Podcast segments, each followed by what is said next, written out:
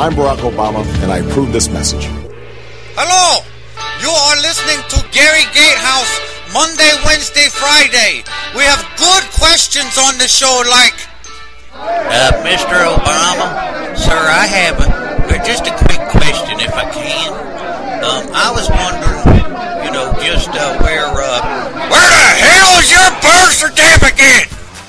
All right, where we at? Where we at? Well, it's Friday. That's right. Thank God it's Friday. G I F T G I F. I hope you folks over there in Europe are thanking God it's Friday. I hope you're having a great day, great evening, whatever time zone you may be in. I'd like to give a quick shout out to my friend over there in the United Kingdom, Mr. Stephen Lang, owner operator of Restoration Radio United Kingdom. How you doing today, Stephen? You know, folks, as usual, as I always say, I've got a stack of stuff sitting here on my uh, on my desk that I'm looking at. And I told the fellow that works in here with me not to be stacking it up here anymore because I'm just I'm just about fed up with reporting or commenting on the news, you know, almost verbatim. I just I'm just tired of it.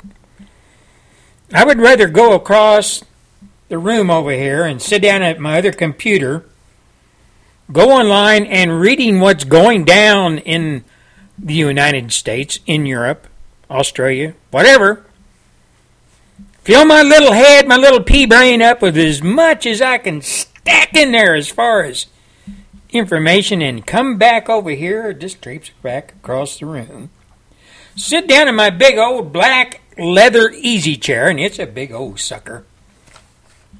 Turn on all of my equipment and get ready to go on the air and just start spilling my guts. Commenting on the news, commenting on issues, whatever. You know, I was up on Facebook today and I was reading some information up there about Barack Hussein Obama Jr., sometimes called Barry. And uh, I had a look at the information and I uh, I said to myself, Gary, you know, you've done two or three shows on uh, on what this information is talking about, and I'm sure I have discussed some of the stuff that's in this information that uh, I was reading. But you know, all this mystery surrounding Barack Hussein Obama Jr., it kind of appears to be a generational thing. Now, some researchers have discovered nearly a dozen aliases, at least two different social security numbers, and upwards of over 99 separate addresses for Obama's mother, Stanley, Ann Dunham, his mother. Now, the lack of documents regarding Obama also extends to his mother and to his maternal grandparents, Stanley and Madeline Dunham. Indeed, researchers have been unable to find marriage licenses for his mother's two marriages, past marriages, assuming she was ever legally married. And ditto goes for the marriage license for Anne's parents. They cannot find birth certificates for her, her parents, or even for her grandparents. Even more so, despite Obama's boast of his grandfather's military service, there is no record of that either. You know, for reasons unbeknown, much of Obama's life, his mother's life, and his grandparents' lives have been erased from the records as, if they never existed. Never existed. And we know the White House won't answer anything about Obama, Obama's life, about that Connecticut Social Security number that he's been accused of using. There's no Obama's uh, mother's passport records. Why have they been destroyed? Nobody will answer that. FBI destroyed Obama's grandfather's files. Why? Nobody will answer that. And New Hampshire, a New Hampshire state legislator, has made the statement in public, Obama's, the, the Obamas, are a made up family. And we got Sheriff Joe Arpaio out there in Arizona looking in, has looked in, still is looking in to the pos- with the posse of truth, the certification of live birth, Obama's birth certificate. And he came up with and made the statement that Obama's birth certificate is a forgery. And these are people are not journalists. These people that are doing all this investigating are doing the work of paid journalists, the so-called caretakers of freedom of speech in the United States. Now, you know, folks, like I said, my show, the Gary Gatehouse Radio Show, has covered this particular issue, this particular investigative thing going on behind the scenes on Obama's validity as a human being, as a person, his validity as being eligible to serve as a president of the United States of America, the most powerful position in the world. And every time new information comes out, like I'm talking about right now, most of the people of the United States, not all, but most of the people of the United States either never hear this information, and if they do, they just say, oh, well, so what?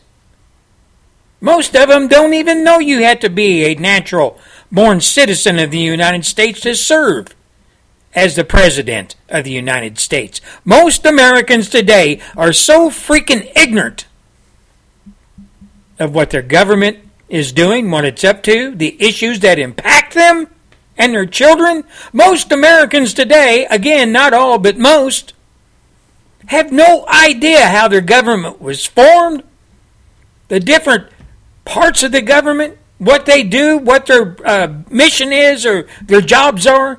Most Americans don't even know. Most Americans today don't even know who their senators are, their House of Representatives, their congressmen or congresswomen are, don't know who their governor is. They can they, they can damn sure tell you who's screwing who in Hollywood. They can damn sure tell you about the Kardashians.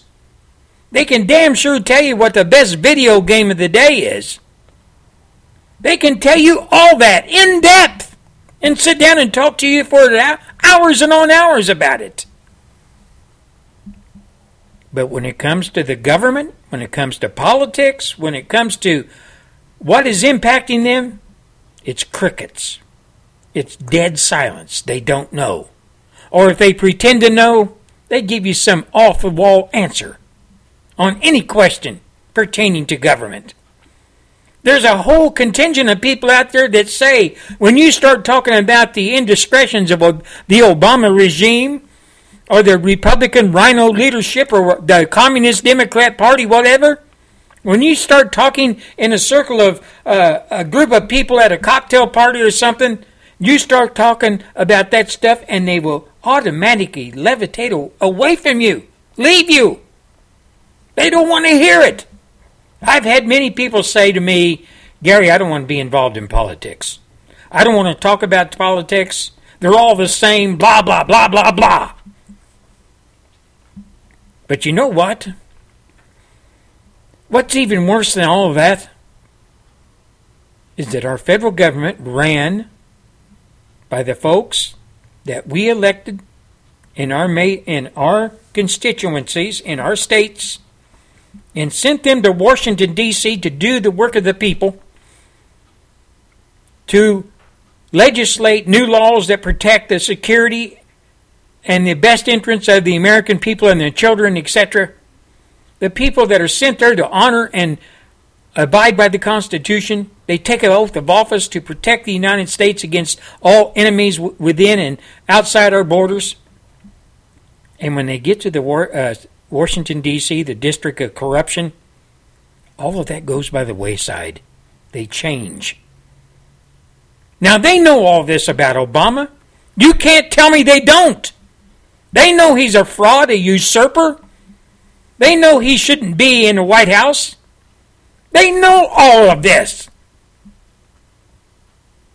And everybody says that is in the know. Us birthers, as we've been branded by the mainstream media, proud of West, all of us that pay attention, we ask collectively Congress, what are you going to do about this? And again, crickets, nothing, silence. Oh, yeah, there'd be a few that make fun of us. But they're turning their backs on us. They're turning their backs on the Constitution. They're turning their backs on everything that is good about America. They refuse to honor their oath that they stood in front of God and everybody raised their right hand with their hand on the good book, the Bible, and swore to uphold. They're not doing it. They are not doing it, ladies and gentlemen. Congress are a bunch of thieves. They're a bunch of liars themselves. They refuse to take on all the hard issues for fear that somebody might call them a racist or somebody might call them a do nothing or somebody might call them this or that. They are scared to death to do what is required of them to do.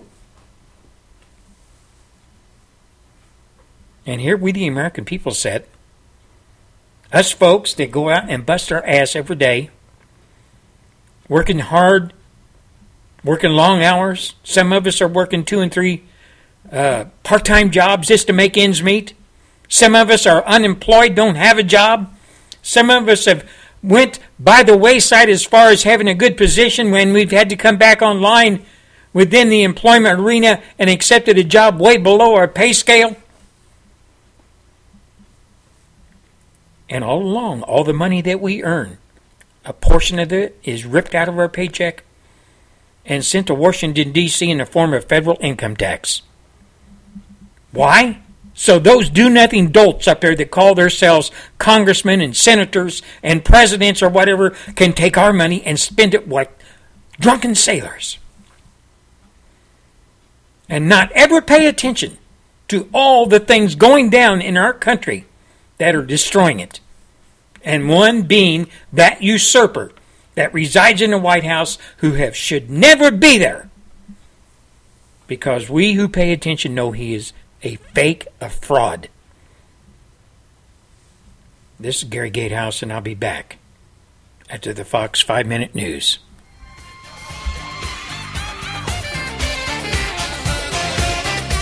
You are listening to the Gary Gatehouse Radio Show. Gary will be back after the Fox 5 Minute News break.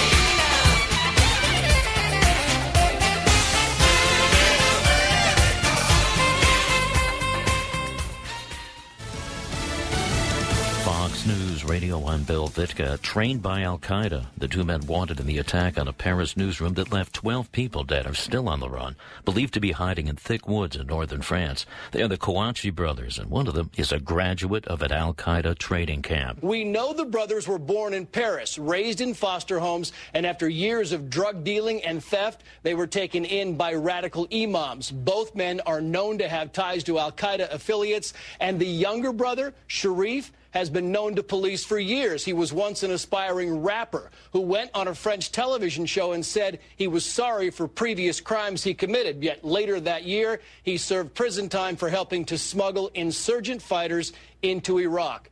French authorities say the reason the brothers were not being watched more closely is because Paris simply has too many suspected jihadists. Fox's Trace Gallagher. France remains focused on the Paris attack and shocked by it. The Eiffel Tower went dark Thursday night in tribute to the dead.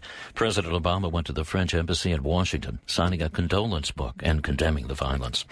In the Olympic sweepstakes, the U.S. is putting its money on Boston, naming that city to be its candidate for the 2024 Games. As recently as last month, the CEO of the USOC had called this a four-way tie between Boston and the other three competitors, San Francisco, LA, which of course has held Olympics in Washington, D.C. There is some opposition here in Boston to hosting the Olympic Games. Grassroots organizations saying it will take away from the resources and the money that need to be spent elsewhere on things like education and jobs in the city. Heather Hedges of Fox 25 in Boston.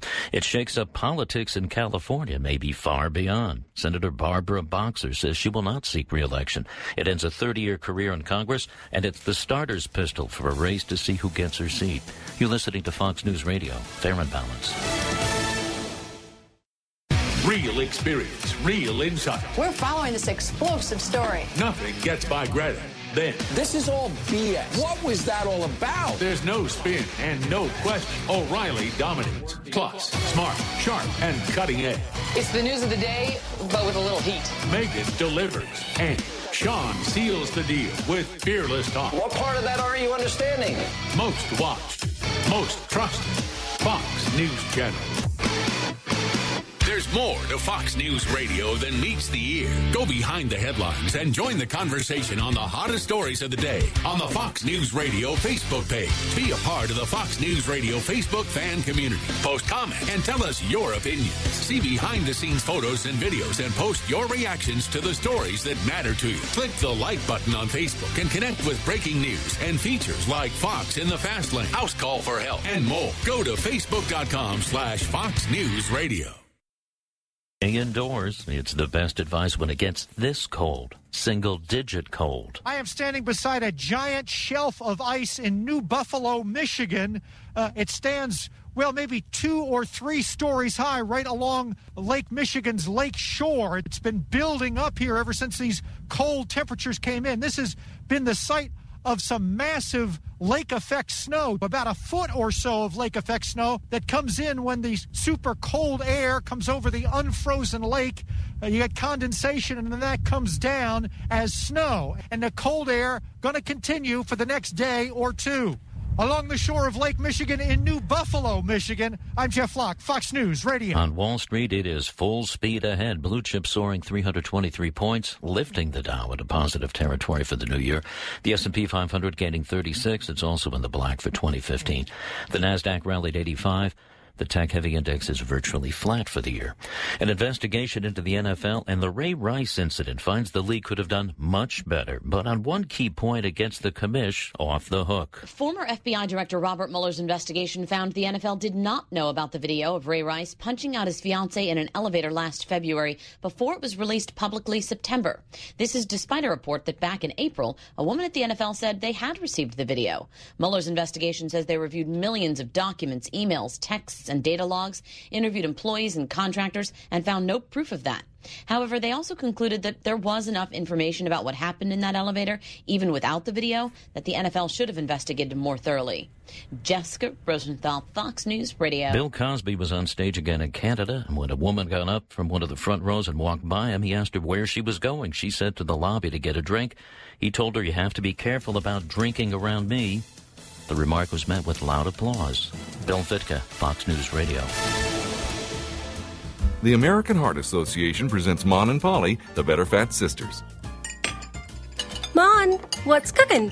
I'm famished. Here you are, Polly, my latest culinary creation. Mmm, these fish fillets look wonderful.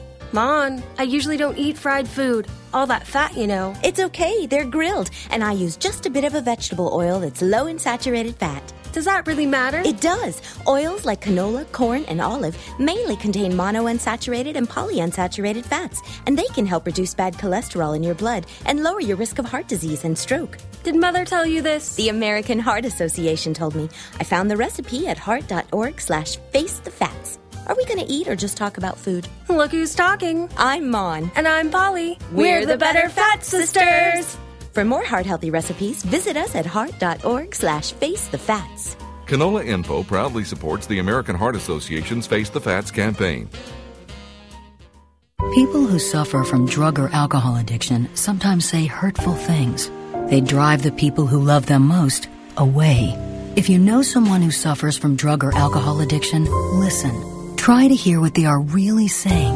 Know that there is hope and help them find their voice again. Mommy, I love you. For drug or alcohol treatment referral for you or someone you know, call 1 800 662 HELP. Brought to you by the U.S. Department of Health and Human Services.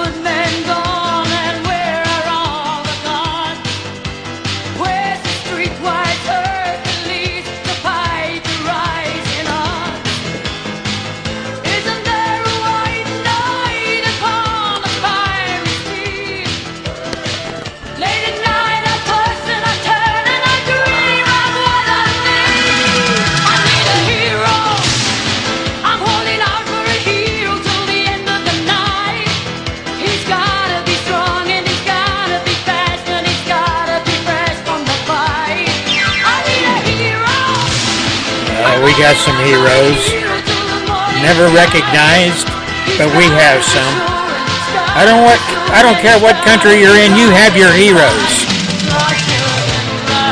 I seen one on the television. It happened in Paris, France.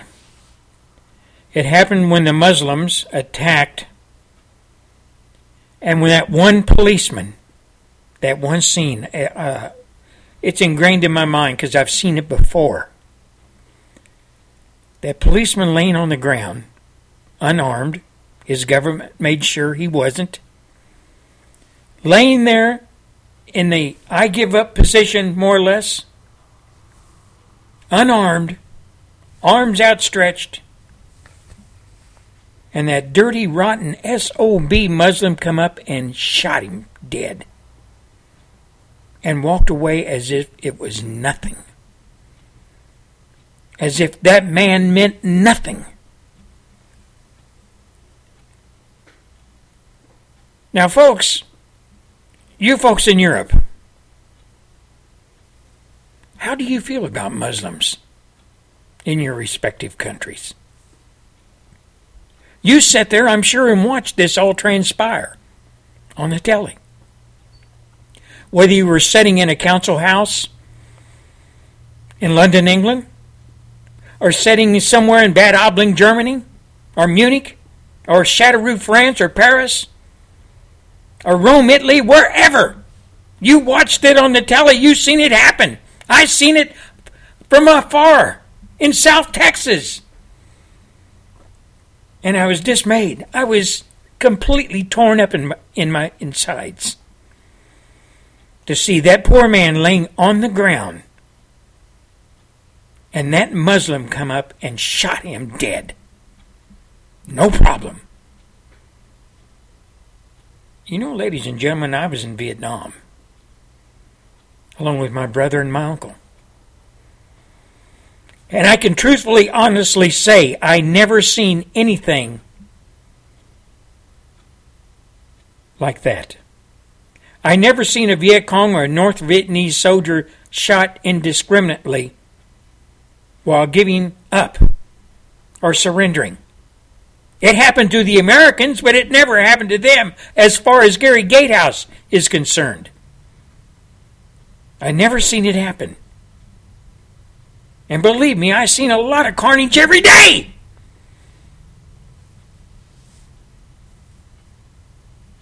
But when that Muslim walked up and put the muzzle of that gun down and pointed it at that poor French police officer, unarmed, because his liberal socialist government made damn sure of that, and shot him. How do you Europeans feel about the Muslims today in your respective countries? Is it all, can't we just all get along? Is that the way you feel? You French, you French citizens, French patriots, do you believe that Muslims will respect your laws? Do you still think that Islam will honor the laws of your country?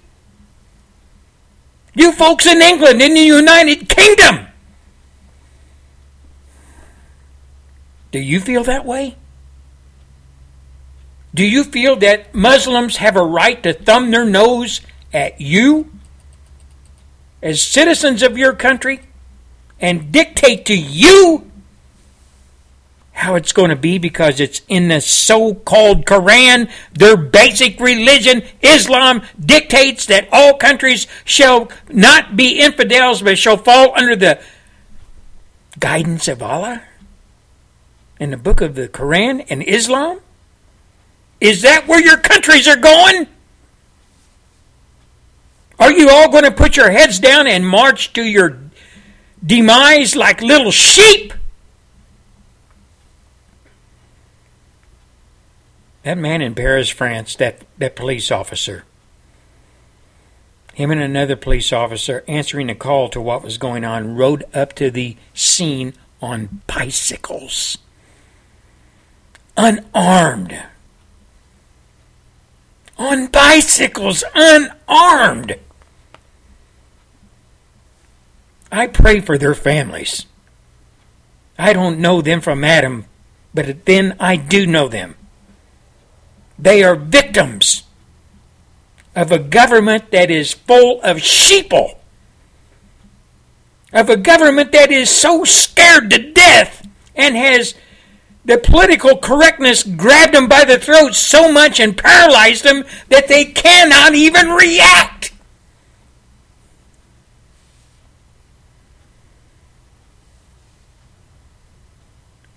Now you know the French French Sartre, uh, the the paper that Charlie Hebdo put out there, the cartoon, whatever it was. One Muslim cleric justified the murders under Islamic law. Now, USA Today, a U.S. rag paper, and first of all, I've got to say to USA Today, why in the hell do you give even one square inch on your paper to allow this SOB that I'm getting ready to talk about, allowing him to even print a word on there? Oh, I know. Freedom of speech. He don't even live in our country. Oh, I know. Well, we got to show both sides. We got to be fair. Oh, really? Was that Muslim SOB that shot that poor French officer fair? Were the Muslims who lopped the heads off of Western journalists fair? Were the Muslims who took Christians down the road of death by cutting their heads of them, family members, and even little children fair? But you allow this SOB to comment, to print a letter in your newspaper, USA Today? This Muslim cleric, Chadri? And the piece is titled that he wrote, Anhim Chadri wrote, was titled People Know the Consequences. Ask why France would allow the paper to mock Islam and further excuse the systematic murders as justified under Islamic law. Are they dictating to you in Europe now? That they have the right to go out and take people out because it's Islamic law? Are they dictating to you, Europe, that your laws, your constitutions, your way of life, your histories don't count? It's not your country anymore. They will tell you what to do. They will take out whoever they feel justified under their Islamic law. Is that the way it is in Europe today? Well, Chadwick goes on to say Muslims consider the honor of the Prophet Muhammad to be dearer to them than that of their parents or even themselves. To defend it is considered to be an obligation under them, upon them. The strict punishment, if found guilty of this crime under Sharia, Islamic law, is capital punishment implementable by an Islamic state. They are now saying, ladies and gentlemen of Europe, that Muslims have identified and established a Muslim state within your countries based on Islamic law. And they are dictating and handing out the punishments to anybody that speaks out against them in your countries under their established Sharia, Islamic law. Punishment that is implementable by Islamic State within your countries. And he goes on to say this is because the messenger Muhammad said, Whoever insults a prophet, kill them. Religion and peace. However, because the honor of the prophet is something which all Muslims want to defend, many will take the law into their own hands, as we often see and do. But you know the contention that mass murder is in any way an appropriate response to being personally offended is a dangerous slope on which to tread, ladies and gentlemen. You know, there is no doubt that some of these cartoons can be seen as, as offensive to certain people. But that same sentiment can be asserted to on nearly any form of speech, especially in politics.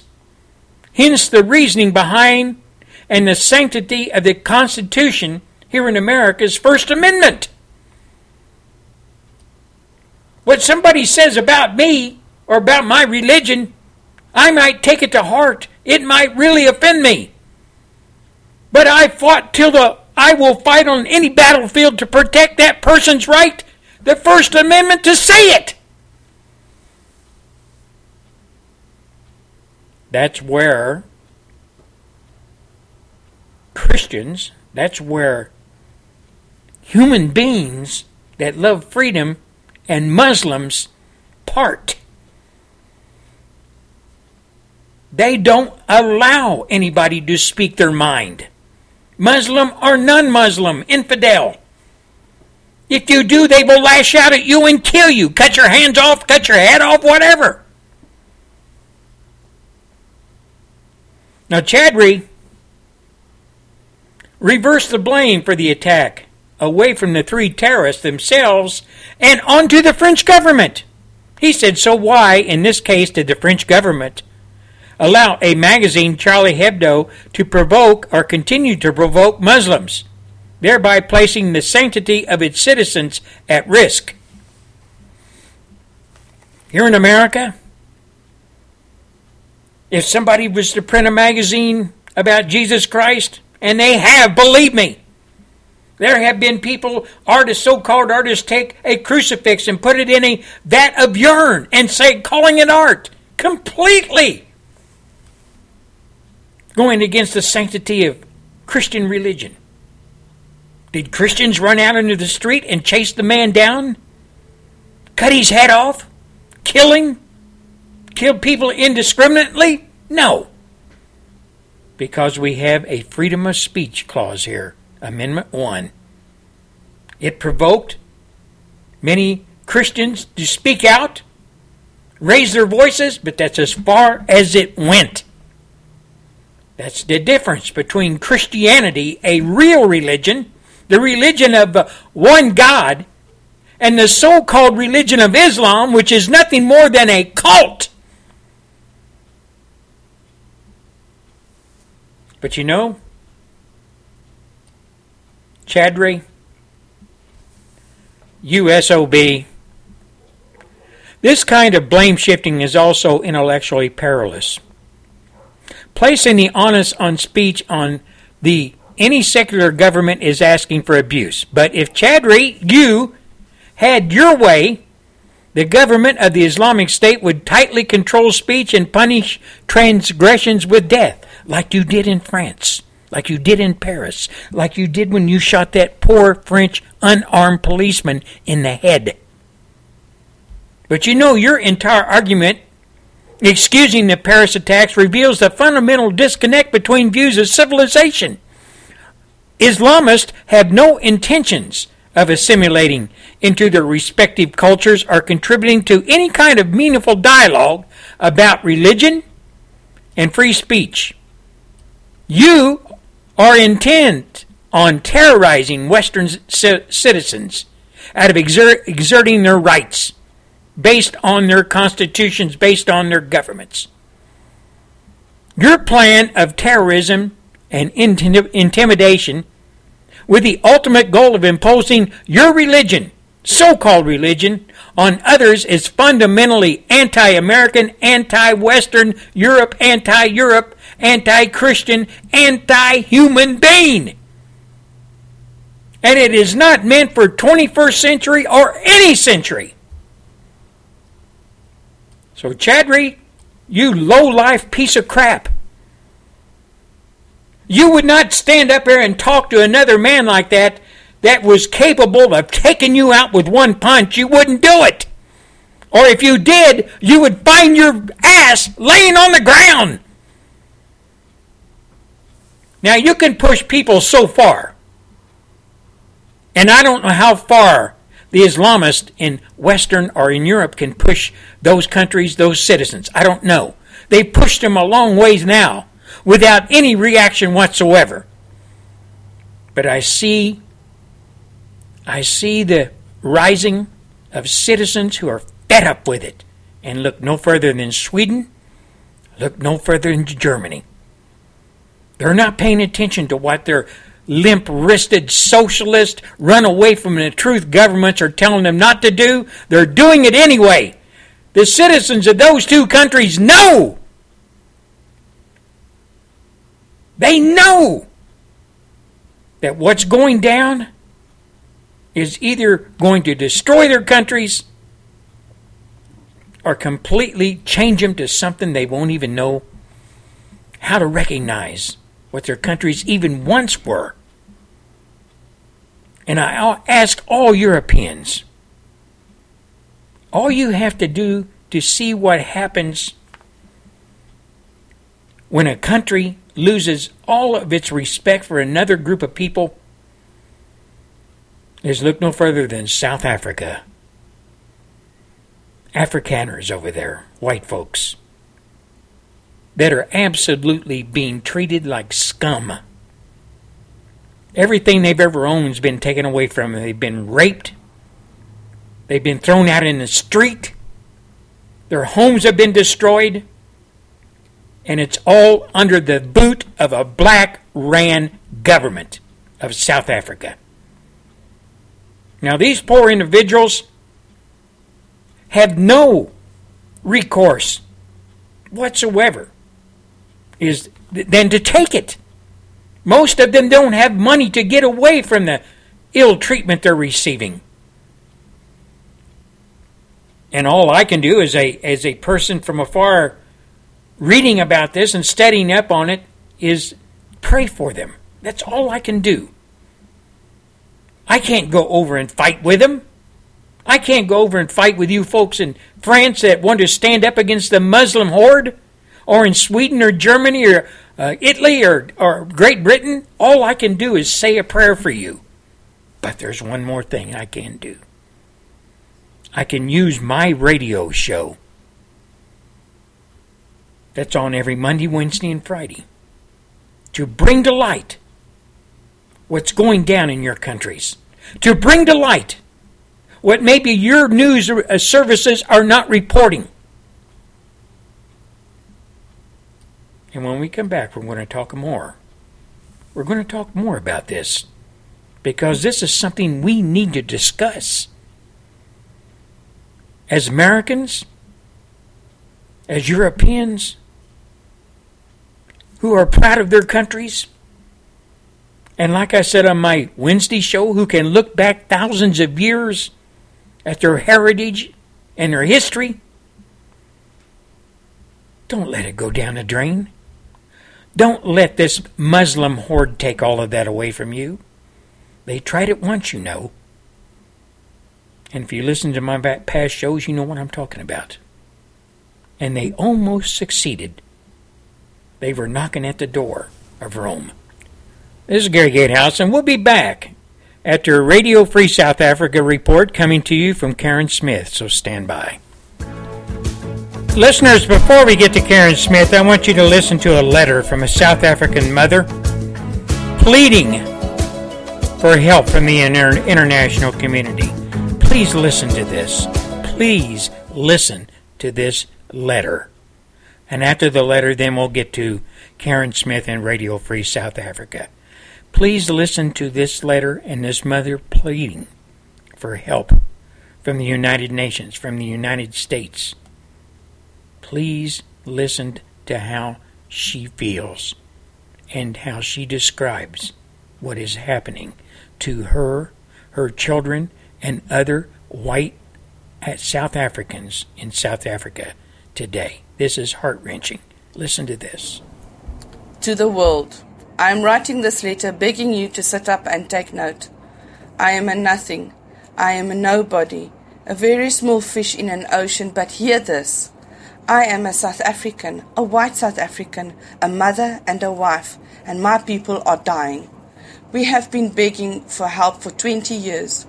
Our women are being raped. Our men are tortured. Our babies are raped and burnt alive. My people are dying.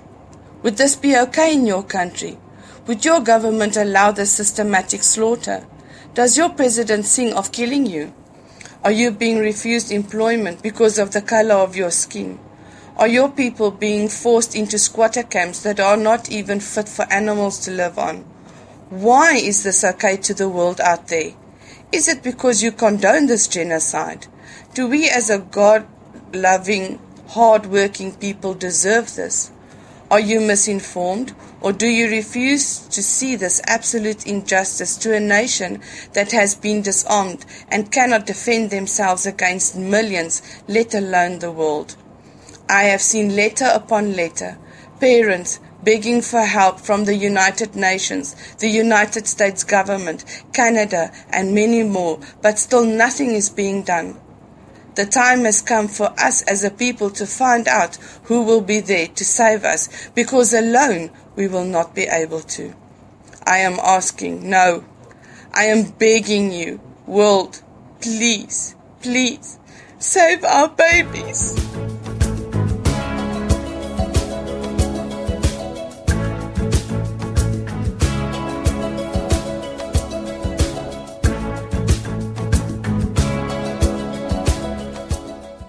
Hello again. This is Karen Smith from Radio Free South Africa, brought to you every week courtesy of the Gary Gatehouse Show. Does anyone recall the speech of Nelson Mandela in which he said, If the ANC does to you what the apartheid government did to, did to the country, then you must do to the ANC what you did to the apartheid government. The ANC celebrates its 103rd birthday tomorrow. Hopefully, the end is near. We often hear that the apartheid government kept people from proper employment as a result of their skin color. Just wondering in which way that is any different from affirmative action, or BEE, seeing that unemployment went up 60% in the two decades of the ANC government. Under the apartheid regime, people were not safe.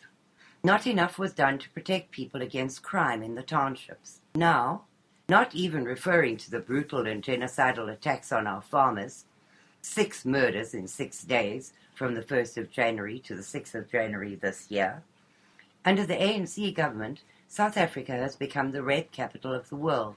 We're on the world top 10 list for murders, 49 per day if I recall correctly, and officially the country where the most hijacks take place. In apartheid South Africa, the youth rebelled against the education system in 1976. At least they had one then. After 20 years of ANC rule, we have achieved the dubious distinction of being 140th on the list of 144 countries for our education system. The latest matric results and the corruption around that deserve a special footnote here, I think. Apartheid South Africa was poverty and sanctions, right? Well, under the ANC, the rand dollar exchange rate went from 341 to 1185 and the fuel price went up from 173 a litre to 11 rand a litre. Now we really struggle. Oh, yes, and apartheid was the regime where people had no houses, right? I recall Joe Slovo's big mouth promise of, of a million houses in five years. Oddly enough, under ANC rule, we now have 10 times more people in squatter camps and a thousand percent increase in illegal immigration compared to 1989. Under the apartheid system, young people were educated and accordingly punished for breaking rules and laws. Under the ANC government, we now have the situation where 25% of schoolgirls are HIV positive, and where schoolgirls had 100,000 legal abortions in 2013 alone. 90,000 girls dropped out of school in 2013 because of teenage pregnancy. Who the heck is supposed to take care of all those babies? Oh, yeah, social services, who must be funded with foreign aid and taxes paid by the white minority. How could I forget? Silly me. By 1990, we had one of the top five defense, defense forces in the world. These days, SANDF vehicle drivers overturn a Casspir on the open road, in all probability on their way to try and defend us from an attack by the Swaziland Navy. It is often claimed that apartheid politicians were corrupt. Yeah, well, despite the fact that our state president regards corruption as a Western concept by his own admission, the ANC really redefined corruption. In the list of the most corrupt governments, we enjoy a special place right at the top. And why would that be? Because we are officially the country with the most convicted criminals in our parliament anywhere in the universe. That is a career path for you. Lie, cheat, steal, rape, and murder, and end up in parliament? Oh, and for Pete's sake, evade paying taxes as far as possible. Is it true, then, that ANC rule is the same as apartheid rule? Good heavens, no. Absolutely not. They are far, far worse. So, shall we follow Madiba's advice and get rid of them? Without a doubt. The black on white death number in South Africa in 2014 was 218 white people killed by the blacks. As far as I can find out, there were 361 black on white murders in the USA in 2014. Now, you have to understand, South Africa is the size of Texas. And in the whole USA, there were only 150 more black on white murders in one year than they were in South Africa. It is hard to understand that there is not an enormous world outcry about this terrible thing that is happening in my beloved country. I cannot understand, I cannot fathom it, I cannot wrap my head around it. Why, why is there such an enormous silence on the subject? This year is seven days old. In those seven days, seven people have been, white people, have been murdered by blacks in South Africa. These murders are deemed normal, and speaking out against them is considered racist. Four of these people were elderly. Chris Burtis of Sonland Park was shot dead. Skippy de Klerk of Rustenburg, shot dead. Andre Duprier, Hartbeespoort, bludgeoned to death. Malcolm Green, Estcourt, shot dead. Philip Matthias, Walkerville, throat slit. Susan Kotzer, Alice Russ, strangled. These people were quietly going about their daily concerns and not being of any trouble to anyone. It is hard for me to understand how a woman of 67 year old would be strangled by these people. I read an article by an American about racial profiling. His words follow. You want the answer to racial profiling? Read it and then weep. Thank your government. Whites are killed by blacks at a, rate of 18 to 1 over blacks killed by whites. They kill themselves at a rate that is off the charts. A black female is 20 times more likely to be raped by a black male, seven times more likely to be assaulted by a black person, 40 times more likely to be murdered by a black person if you're black, and 120 times more likely to be robbed by a black person. Get the picture? If you are profiled, it is justified by your own actions. 75% of violent crimes on whites are committed by blacks. Let that sink in. Blacks are only 13% of the US population. Whites are well over 60%. You do the math and see who the real devil is by race. On top of that, 38% of the people in this nation on welfare are black, 39% white. Yet blacks comprise only 13% of the population. Wait, it gets even better. Whites pays 83% of the federal income tax that goes to support welfare, while blacks pay only 7%. White America, we are the new slaves.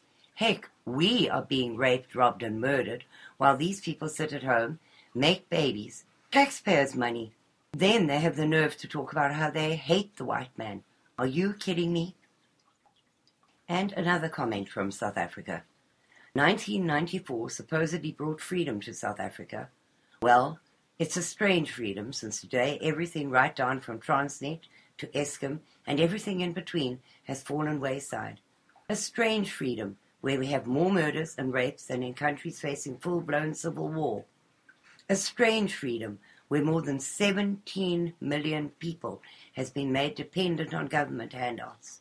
A strange freedom where a party ticket and a little bribery will bring you more than most people can earn honestly in their entire lives. It's time for real freedom, but not as part of a broken, corrupt third world country. No, Afrikaner people want real freedom. Hopefully, every other ethnicity who does not want extinction wants it too. Let my people go. We want our country back. Yes, we will share so that everyone is catered for, but the time has come to end the illusion.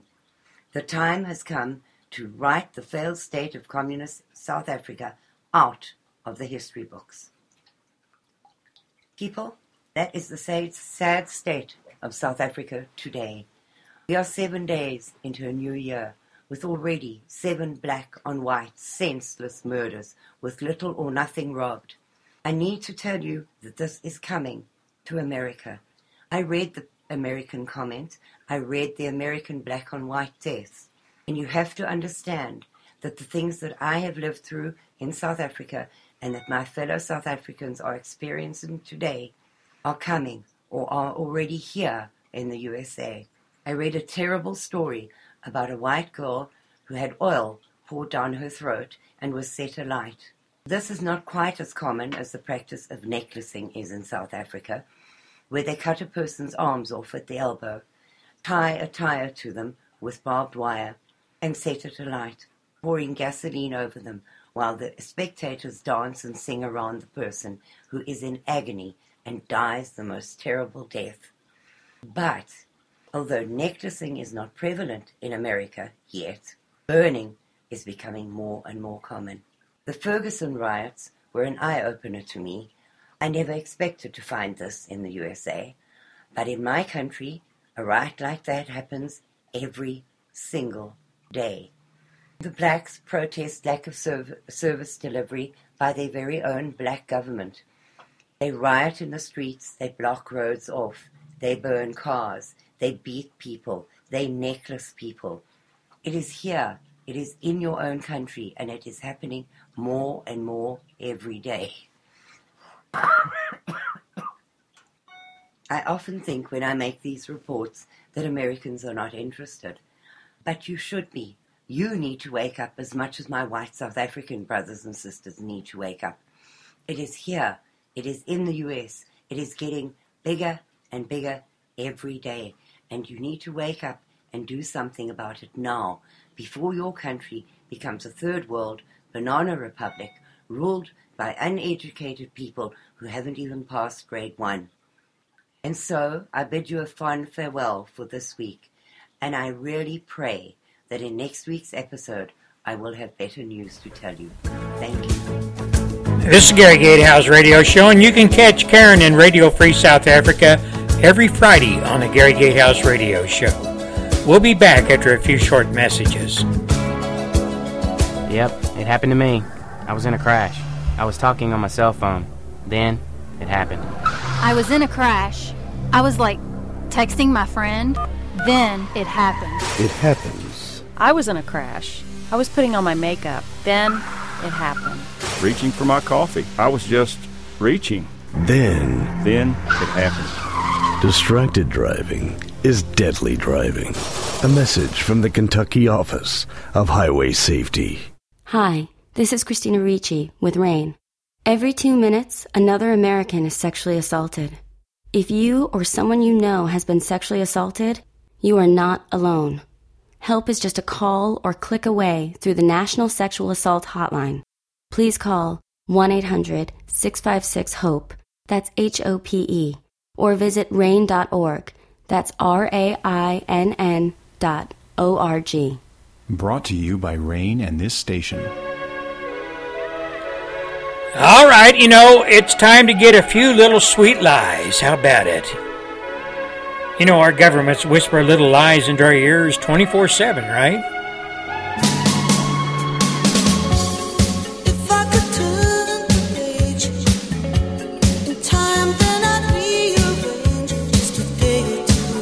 Oh, I'm in love.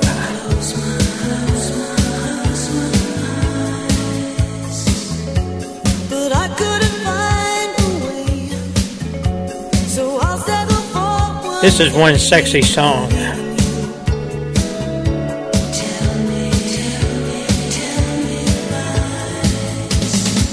Tell me lies, tell me sweet Come on, tell me a little sweet lie. Yeah, whispered in my ear.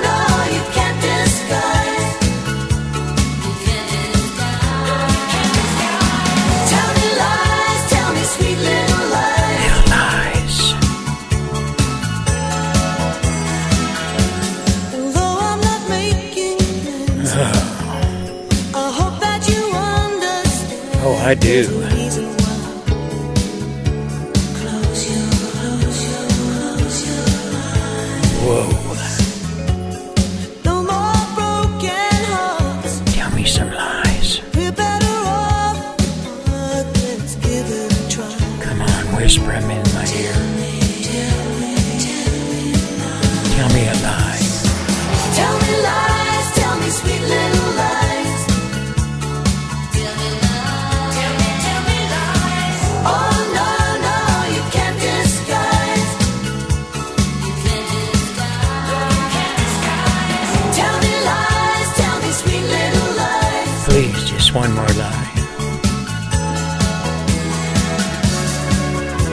listening to the Gary Gatehouse Radio Show, Friday edition. Ah, yeah. Just one more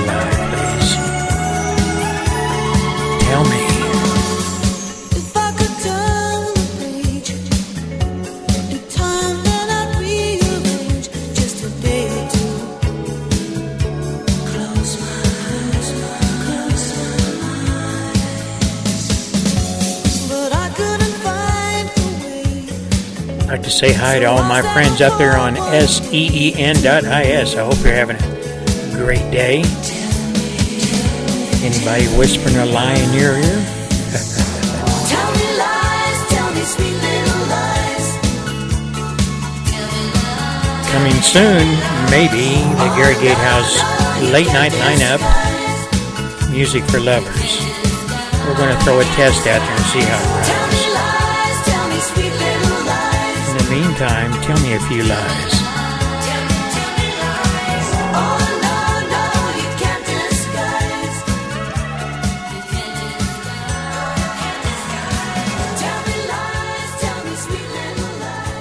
All you guys out there, all you gals out there, you know, somewhere in your past, or maybe now, you've had a few sweet little lies whispered into your ear. That song, Over the Ages, those two voices are just, um, all I can say is they're sexy. And it's a sexy song. The lyrics, the whole sound, it's just uh, riveting, to say the least. You're listening to the Gary Gatehouse Radio Show, Friday edition, TGIF. Thank God it's Friday.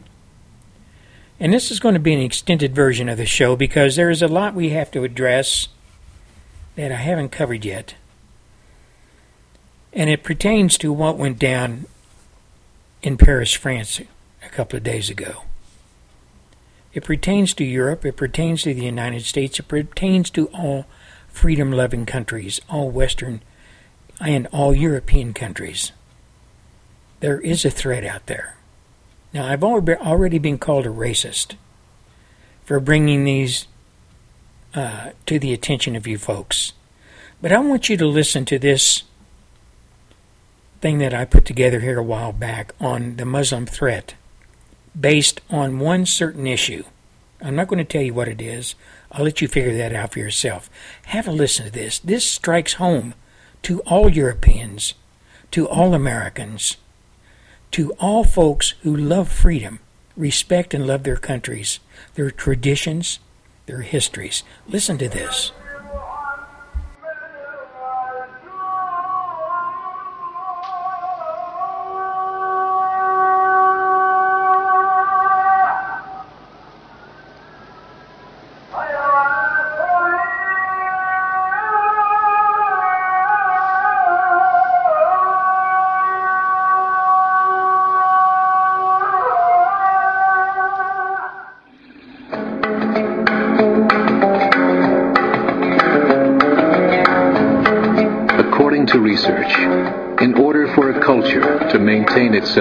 More than 25 years, there must be a fertility rate of 2.11 children per family. With anything less, the culture will decline. Historically, no culture has ever reversed a 1.9 fertility rate. A rate of 1.3, impossible to reverse. Because it would take 80 to 100 years to correct itself. And there is no economic model that can sustain a culture during that time. In other words, if two sets of parents each have one child, there are half as many children as parents. If those children have one child, then there are one-fourth as many grandchildren as grandparents. If only a million babies are born in 2006, it's hard to have 2 million adults enter the workforce in 2026. As the population shrinks, so does the culture. As of 2007, the fertility rate in France was 1.8, England 1.6, Greece 1.3, Germany 1.3, Italy 1.2, Spain 1.1. Across the entire European Union of 31 countries, the fertility is a mere 1.38. Historical research tells us these numbers are impossible to reverse. In a matter of years, Europe as we know it will cease to exist. Yet the population of Europe is not declining. Why? Immigration. Islamic immigration. Of all population growth in Europe since 1990, 90% has been Islamic immigration. France, 1.8 children per family. Muslims, 8.1. In southern France, traditionally one of the most populated church regions in the world, there are now more mosques than churches. 30% of children ages 20 and younger are Islamic. In the larger cities such as Nice, Marseille, and Paris, that number has grown to 45%. By 2027, one in five Frenchmen will be Muslim. In just 39 years, France will be an Islamic republic. In the last 30 years, the Muslim population of Great Britain rose from 82,000 to 2.5 million, a 30-fold increase. There are over 1,000 mosques, many of them former churches. In the Netherlands, 50% of all newborns are Muslim, and in only 15 years, half of the population of the Netherlands will be Muslim. In Russia, there are over 23 million Muslims. That's one out of five Russians. 40% of the entire Russian army will be Islamic in just a few short years. Currently in Belgium, 25% of the population and 50% of all newborns are Muslim. The government of Belgium has stated one third of all European children will be born to Muslim families by 2025, just 17 years away. The German government, the first to talk about this publicly, recently released a statement saying, the fall in the German population can no longer be stopped. Its downward spiral is no longer reversible. It will be a Muslim state by the year 2050. Muammar al-Gaddafi of Libya said, there are signs that Allah will grant victory to Islam in Europe without swords, without guns, without conquest. We don't need terrorists. We don't need homicide bombers. The 50 plus million Muslims in Europe will turn it into a Muslim continent within a few decades. There are currently 52 million Muslims in Europe. The German government said that number is expected to double in the next 20 years to 104 million. Closer to home, the numbers tell a similar story. Right now, Canada's fertility rate is 1.6, nearly a full point below what is required to sustain a culture. And Islam is now the fastest growing religion. Between 2001 and 2006, Canada's population increased by 1.6 million. 1.2 of those, immigration. In the United States, the current fertility rate of American citizens is 1.6. With the influx of the Latino nations, the rate increases to 2.11, the bare minimum required to sustain a culture. In 1970, there were 100,000 Muslims in America. Today, there are over 9 million. The world is changing. It's time to wake up. Three years ago, a meeting of 24 Islamic organizations was held in Chicago. The transcripts of that meeting showed in detail their plans to evangelize America through journalism, politics, education, and more. They said, we must prepare ourselves for the reality that in 30 years there will be 50 million Muslims living in America. The world that we live in is not the world in which our children and grandchildren will live. The Catholic Church recently reported that Islam has just surpassed their membership numbers. Some studies show that at Islam's current rate of growth, in five to seven years, it will be the dominant religion of the world. As believers, we call upon you to join the effort to share the gospel message with the changing world. This is a call to action. You're listening to the Gary Gatehouse Radio Show on the GAL Network, conservative talk from South Texas. Well, there you go, folks. Numbers don't lie, do they? No, they don't. Those statistics are startling, aren't they? And after went down in the last couple of days in Paris, France, and if you look back a little bit further in the news of Europe, the German Chancellor came on public uh, media and told the German people not to protest against Muslims because you might offend them.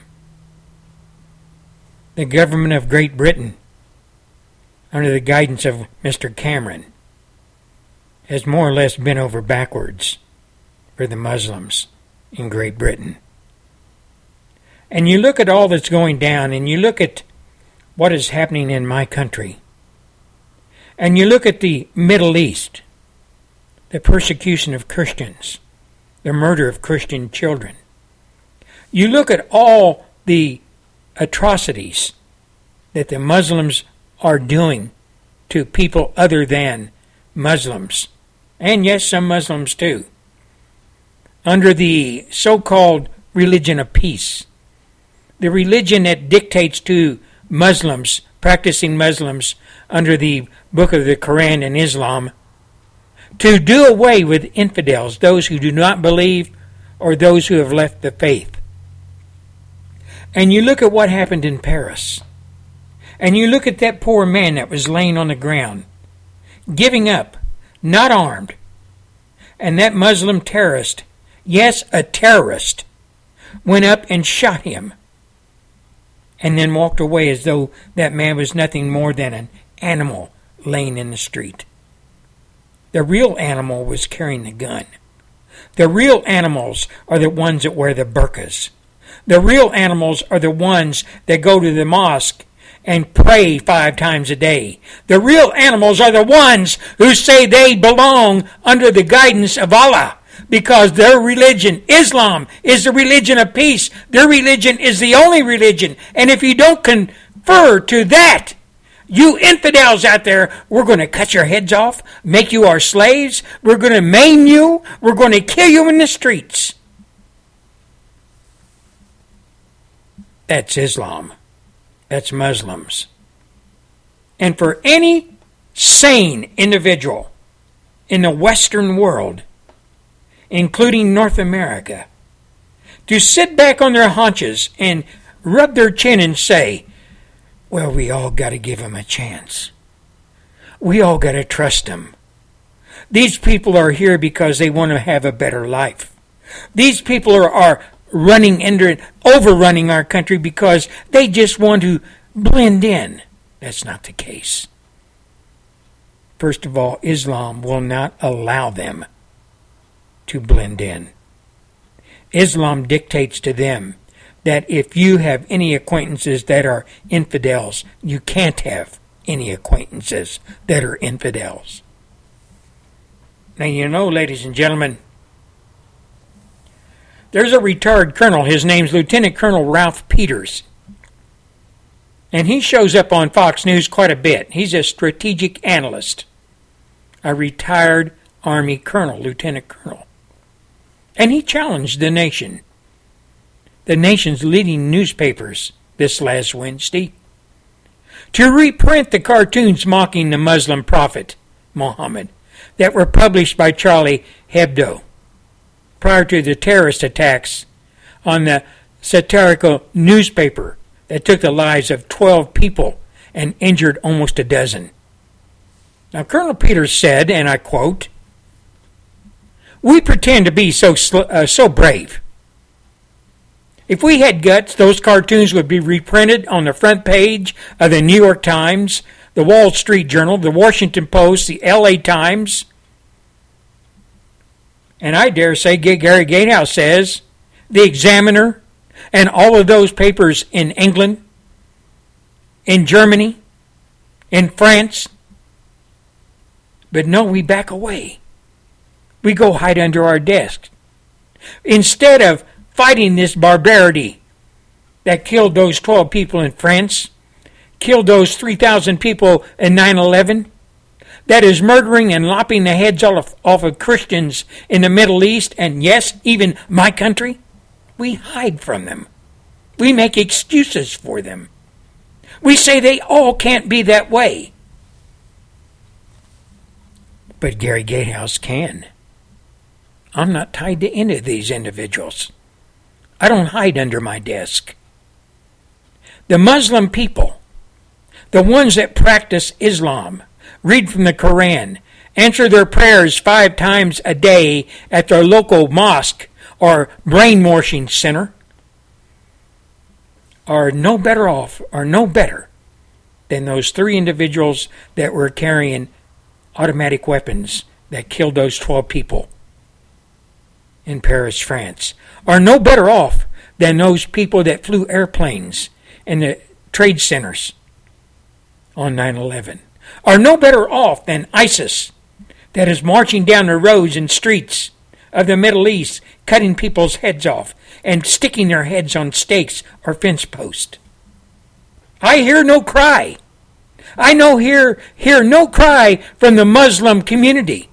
I hear no people uh, in great mass from the Muslim community standing up and saying, no more.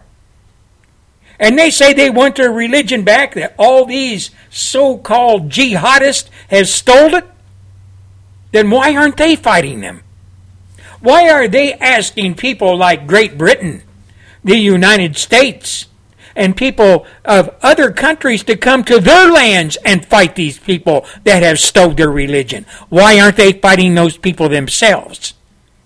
We even offered to arm them, and they still run away. No, ladies and gentlemen of America, ladies and gentlemen of Europe, these people are no good. They're no good. They will turn on you in a heartbeat. You know, the Quran contains at least 109 verses that call Muslims to war with non believers for the sake of Islamic rule. Some of these verses are quite graphic, with commands to chop off heads and fingers and kill infidels wherever they may be hiding. Muslims who do not join the fight are called hypocrites and warn that Allah will send them to hell if they do not join in the slaughter. And be not weak hearted in pursuit of the enemy. If you suffer pain, then surely they too suffer pain as you suffer pain. In pursuing an injured and retreating enemy, really an act of self defense. The punishment of those who wage war against Allah and His messenger and strive to make mischief in His land is only this that they should be murdered or crucified, or their hands and their feet should be cut off on opposite sides, or they should be imprisoned. This shall be as a disgrace for them in this world, and in their thereafter they shall have a grievous chastisement. I will cast terror into the hearts of those who disbelieve. Therefore, strike off their heads and strike off every fingertip of them. No, no responsible person would interpret this to be, would mean a spiritual struggle. It's a struggle to push Islam onto non believers, on infidels. These are all quotes from the Quran. If thou comest on them in war, deal with them so as to strike fear in those who are behind them, that ha- happily they may remember. Quran 8.57.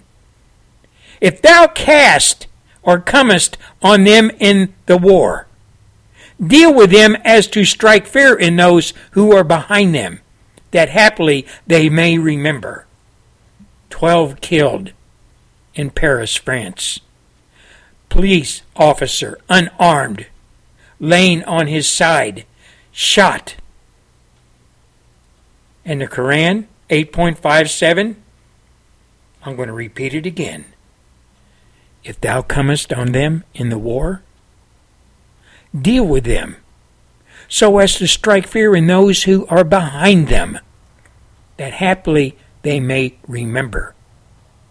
Those who are behind them, those who are sitting in their homes watching this take place on television, so they happily may remember.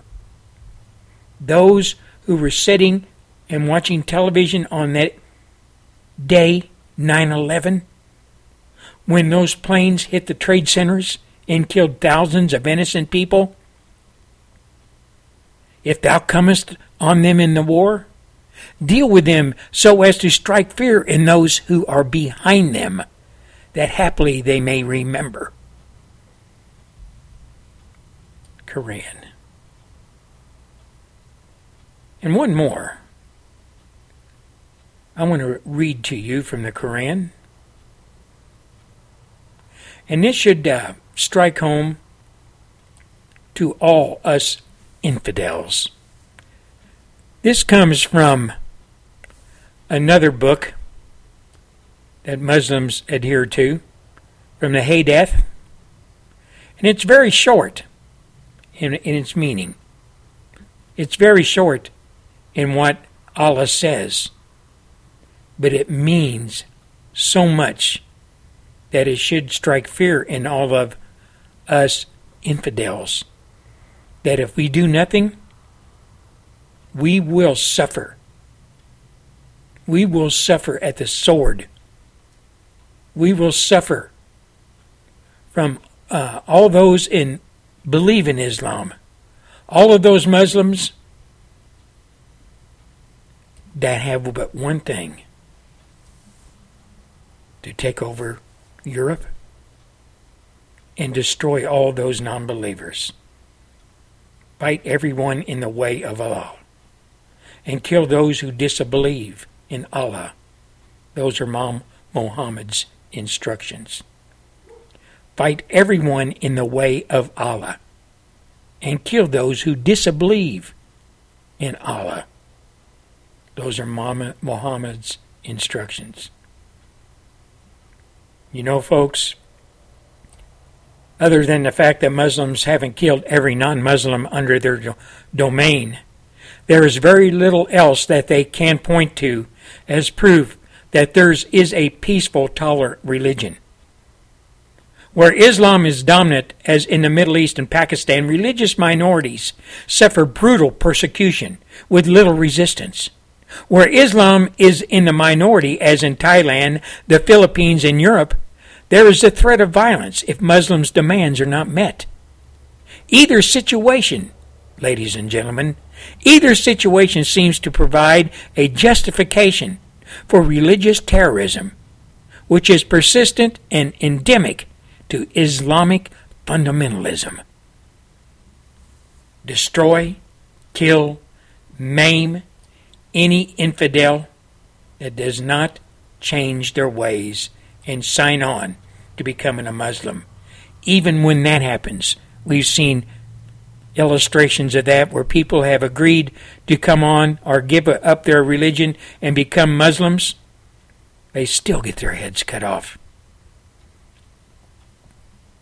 But you know, so ingrained is a violence in the Islamic religion that Islam has never really stopped being at war, either with other religions or with itself. Way back, Muhammad was a military leader laying siege to towns, massacring the men, raping the women, enslaving their children, and taking the property of others as his own. On several occasions, he rejected offers of surrender from the besieged inhabitants and butchered the captives. He actually inspired his followers to battle when they did not feel it was right to fight, promising them slaves and booty if they did, and threatening them with, the, with hell if they did not. Muhammad allowed his men to rape, traumatize women captured in battle, usually on the very day their husbands and family members were slaughtered in front of them. A religion of peace, a leader of peace, a deviant, a sick puppy. And you know, ladies and gentlemen, the Western world, including North America, they seem to hear all of this, but they always find an excuse. Our governments always find an excuse for these Muslims. And like I said earlier in the show, it seems that some of the Western world countries are waking up. Are waking up. Sweden, Germany, England. But if the rest of us don't wake up soon, we're going to see more what, like we've seen on 9 11 and in Paris, France. This is Gary Gatehouse. And I had a lot more to talk about today. I guess I can talk about it on Monday's show. On Monday's show, we're going to do a continued report on the communism that has crept into the United States of America. On a report on the mayor of New York, who is a progressive, and as you know, progressive it just is just a newly created, not newly, but it's been around to kind of supplant the word communist as a brand, kind of making it more palatable, if you will. Mayor of New York, de Blasio, is a progressive, or really a communist. Radical ties to the Acorn movement and other socialist groups. We're going to be talking about Obama and his communist ties all the way up through his climb from the state senator to the White House. And we're going to expose some information on Obama and de Blasio that the news media refused to handle or put out there for the dissemination of uh, other news organizations so that the American people can understand what kind of a government and what kind of people are running our government uh, today. This information is there, but the media, Pravda West, refuses us to put it out for all, all Americans, all the world to see. Well, on Monday, Gary Gatehouse is going to put that information out. I wish you well this Friday. I wish Europe well. God bless those individuals who lost their lives in Paris, France, and their families. They are suffering. Please say prayers for them. Please say prayers. There's mothers and fathers who have lost sons or daughters. And those policemen who rode up on their bicycles unarmed because of their government's lack of whatever spine. Please say a prayer for those men. They were heroes. They are heroes. And all I can say is for the Muslims that carried out this dastardly, dastardly deed, you can go to hell. You can burn in hell for all eternity. This is Gary Gatehouse of the Gary Gatehouse Radio Show, broadcasting on the GAL network from South Texas. Good day.